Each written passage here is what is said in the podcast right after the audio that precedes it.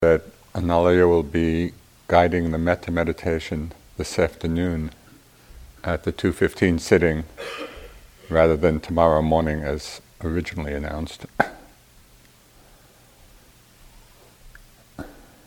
So today at 2.15 will be the metta meditation.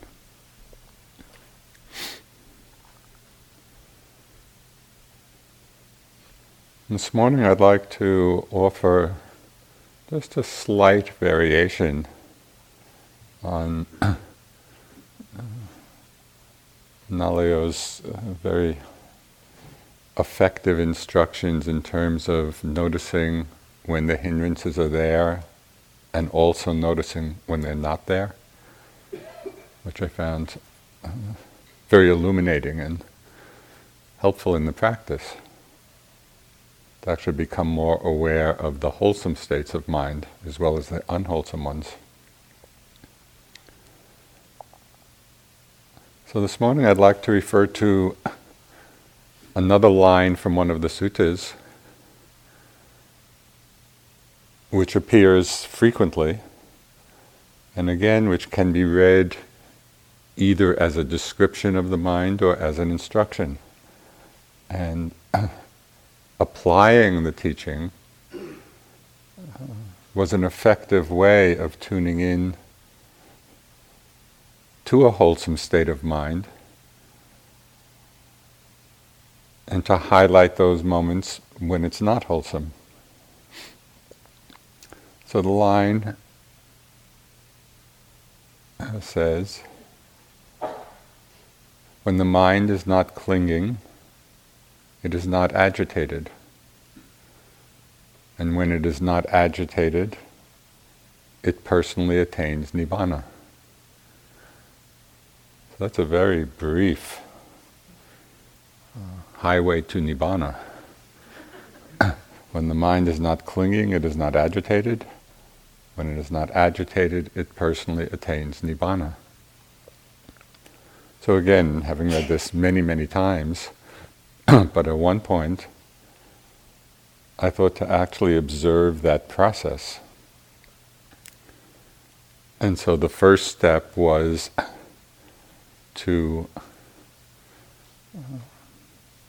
actualize the mind that wasn't clinging. That's the first step when the mind is not clinging. And so, a very uh, straightforward way of settling into the mind of no clinging is by highlighting in your practice the changing nature of experience.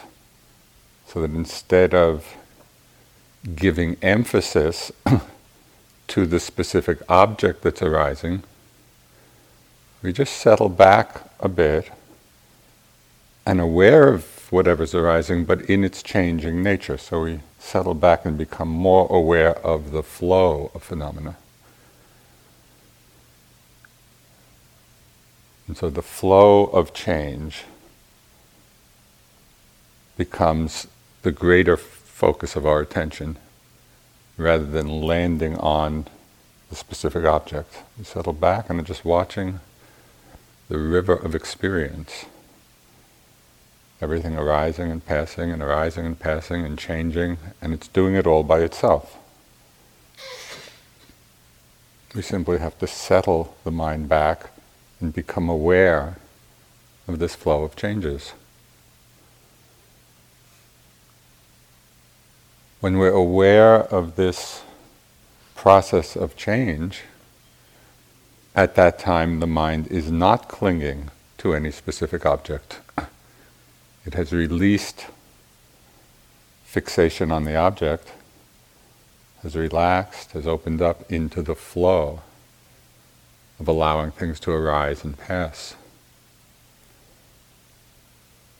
So as you do that, you just settle back, very relaxed. It's really increasingly a space of non doing things are coming and going by themselves. We don't have to do anything to make them change. They're changing in their own nature. So if we can settle into that space, being mindful of the flow of changes, at that point, turn your attention to the quality of mind that's observing this, and you will see that it is not agitated. Because it's neither fixated nor reactive to what's arising. It's simply aware of this river of change, and we can have an immediate, almost visceral experience of the mind that's not agitated, the peace of it, the stillness of it. And I found it very helpful in, in just exploring and playing with this. That when I turned my mind back to the quality of non agitation, it was as if there was uh, a delightful recognition oh yes, this is the mind that is not agitated.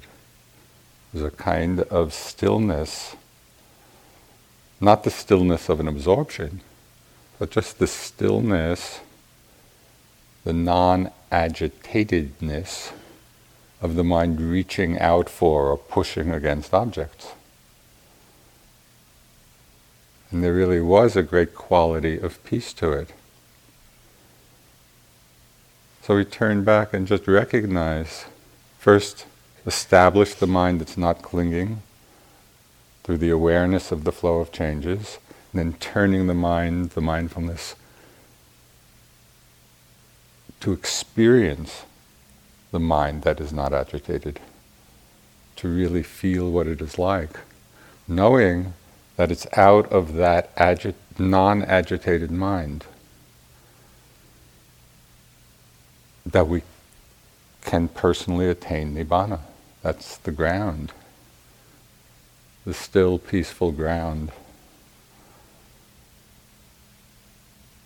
out of which that kind of opening can take place.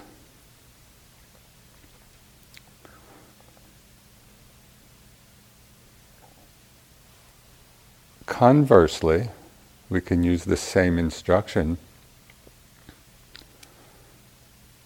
in reverse. We can be practicing, and when you notice that the mind is agitated in one way or another, let that be a feedback that's telling you the mind is clinging to something. Because if it weren't clinging, it wouldn't be agitated. So, in those times when we feel disturbed in some way, instead of seeing it as a problem or getting into a fight with it, take that sense of struggle or agitation as feedback, as information, telling us, oh, the mind is clinging to, hooked on, reactive to something. What is it? Is it to a sensation? Is it to a sound? Is it to some kind of mental state?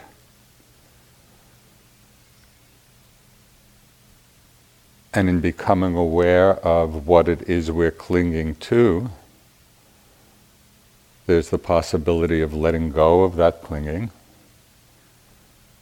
Again, open to the experience of the flow of changes, coming back to that place of non agitation. When there's no clinging, the mind is not agitated. And when not agitated, it personally attains nibbana.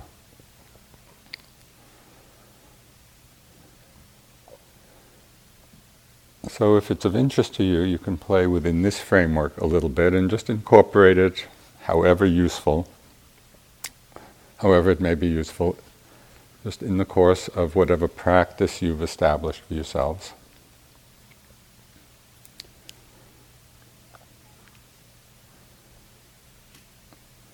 There's one other powerful teaching which can also lead us to the non agitated mind.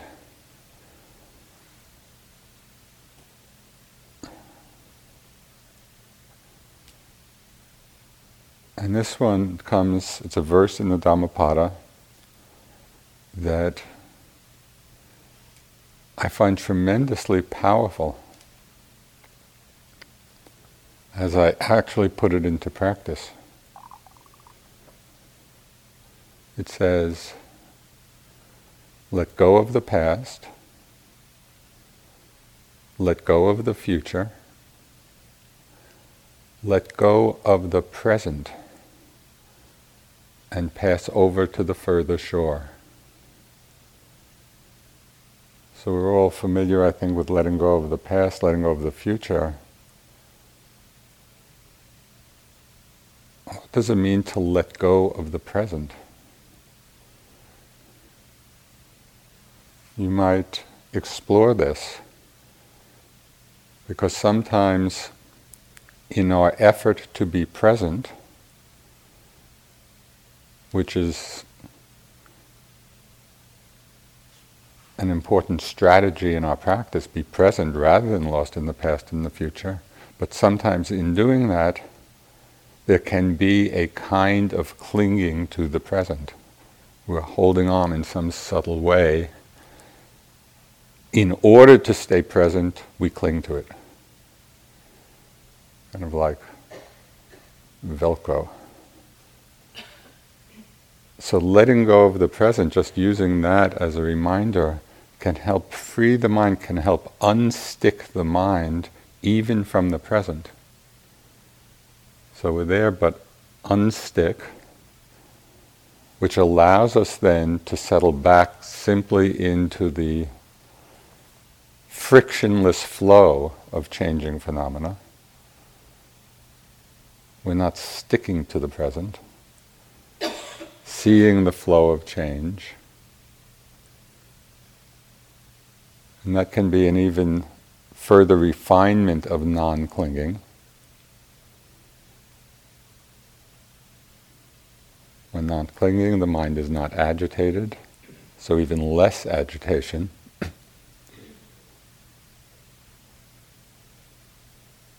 when not agitated, we personally attain nibbana.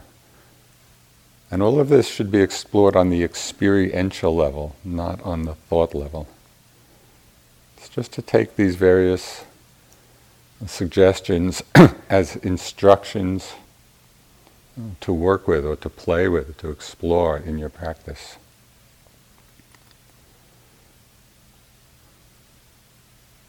Let go of the past, let go of the future, let go of the present, and cross over to the further shore.